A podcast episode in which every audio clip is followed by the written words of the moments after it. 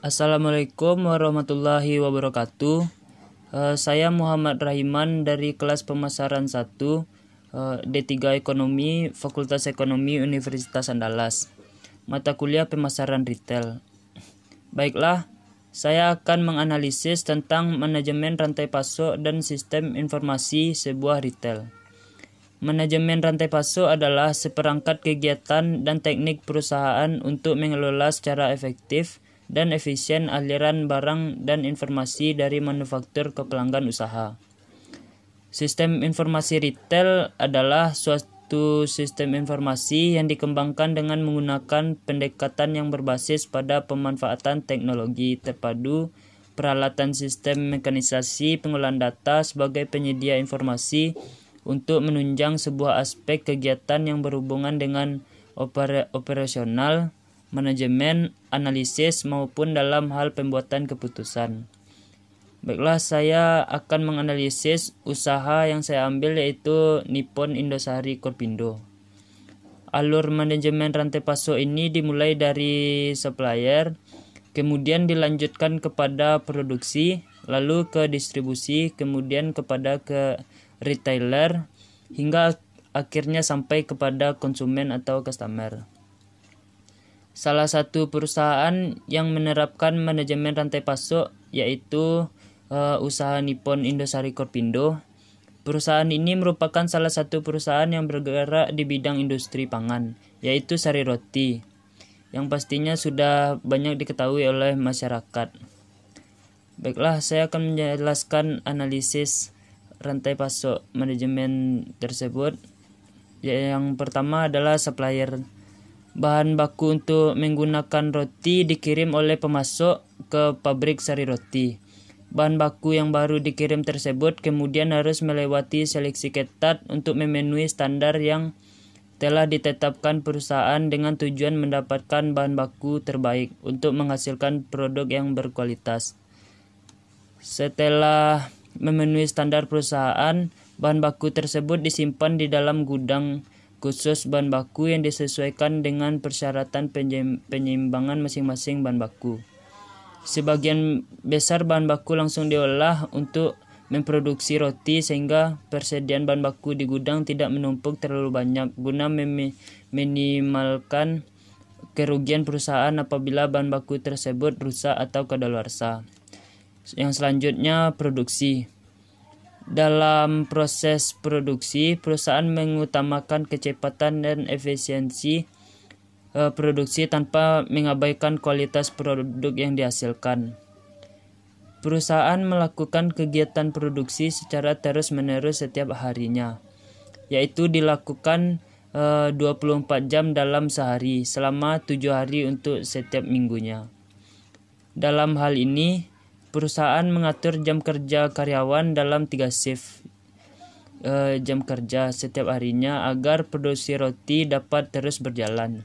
Dikarenakan kegiatan produksi yang berjalan terus-menerus, perusahaan dapat memproduksi bahan roti perharinya sekitar 2 juta rot, uh, potong roti sehingga setiap hari.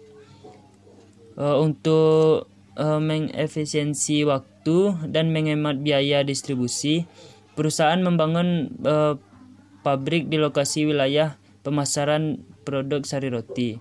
Dalam proses, proses produksi juga dibuat seefektif mungkin sesuai dengan alur manajemen operasi di mana mesin-mesin diletakkan berurutan dan pendekatan sesuai urutan proses. Yang selanjutnya yaitu distribusi.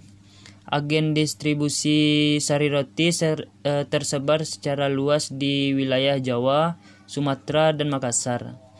Dalam proses e, pendistribusian, perusahaan memperlakukan sistem e, just in time sehingga perusahaan tidak menimbun persediaan dan dapat menjamin produk senantiasa baru dan berkualitas. Agen-agen ini namun tidak terlalu banyak ditemui karena perusahaan lebih banyak melakukan pendistribusian kepada gerai-gerai yang cakupannya persebarannya lebih luas dan mudah ditemukan seperti di minimarket dan supermarket. Yang selanjutnya retailer. Perusahaan mendistribusikan produk sari roti ke agen-agen penjual dengan jumlah pasokan yang tepat. Dalam artian tidak terlalu banyak dan juga tidak terlalu sedikit. Hal ini dilakukan untuk minimalisir kerugian atau pengembalian produk yang tidak laku akibat terlalu banyak pasokan di agen penjual. Selain itu, pasokan produk yang terlalu sedikit juga bisa menambah biaya distribusi apabila produk tersebut habis dan ada permintaan pelanggan. Maka dari itu, perusahaan memperlakukan peraturan yaitu melakukan pengiriman ke gerai atau agen penjual setiap hari. Bisa dua kali sehari tergantung permintaan pelanggan.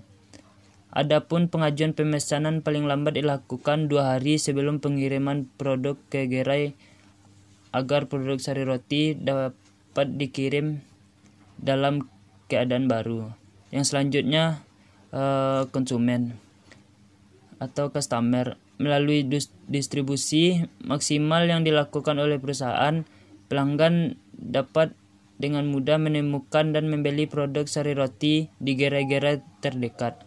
Produk sari roti tersebut juga terjaga kualitasnya dalam perusahaan selalu memantau dan mengusahakan untuk selalu memberi yang terbaik untuk konsumen dengan selalu memperhatikan keseluruhan proses pengolahan dari bahan baku hingga barang jadi sampai pada proses pendistribusian pendistribusian kepada masyarakat. Untuk menunjang kelancaran uh, supply chain management, PT NIP Pon Indosari Korpindo menggunakan sistem SAP yaitu Sistem Analysis and Program Development. Uh, untuk memantau keadaan pasar ini, pasokan bahan baku, jumlah produk yang dipesan dan bagaimana penjualan produk yang beredar di tengah agen-agen penjual, yaitu melakukan penarikan roti satu hari sebelum tanggal kadaluarsa. Untuk mempermudah pengecekan, proses perusahaan memperlakukan adanya perbedaan warna pengikat kemasan roti untuk setiap harinya dalam satu minggu. Produk sari roti yang ditarik akan dikirim kembali ke pabrik, kemudian dimasukkan ke mesin penghancur, lalu akan dijual kepada pihak ketiga e, menjadi makanan ternak seperti makanan-makanan ikan. Baiklah, Sekian dari analisis dari saya. Jika ada kesalahan mohon dimaafkan. Uh, Assalamualaikum warahmatullahi wabarakatuh.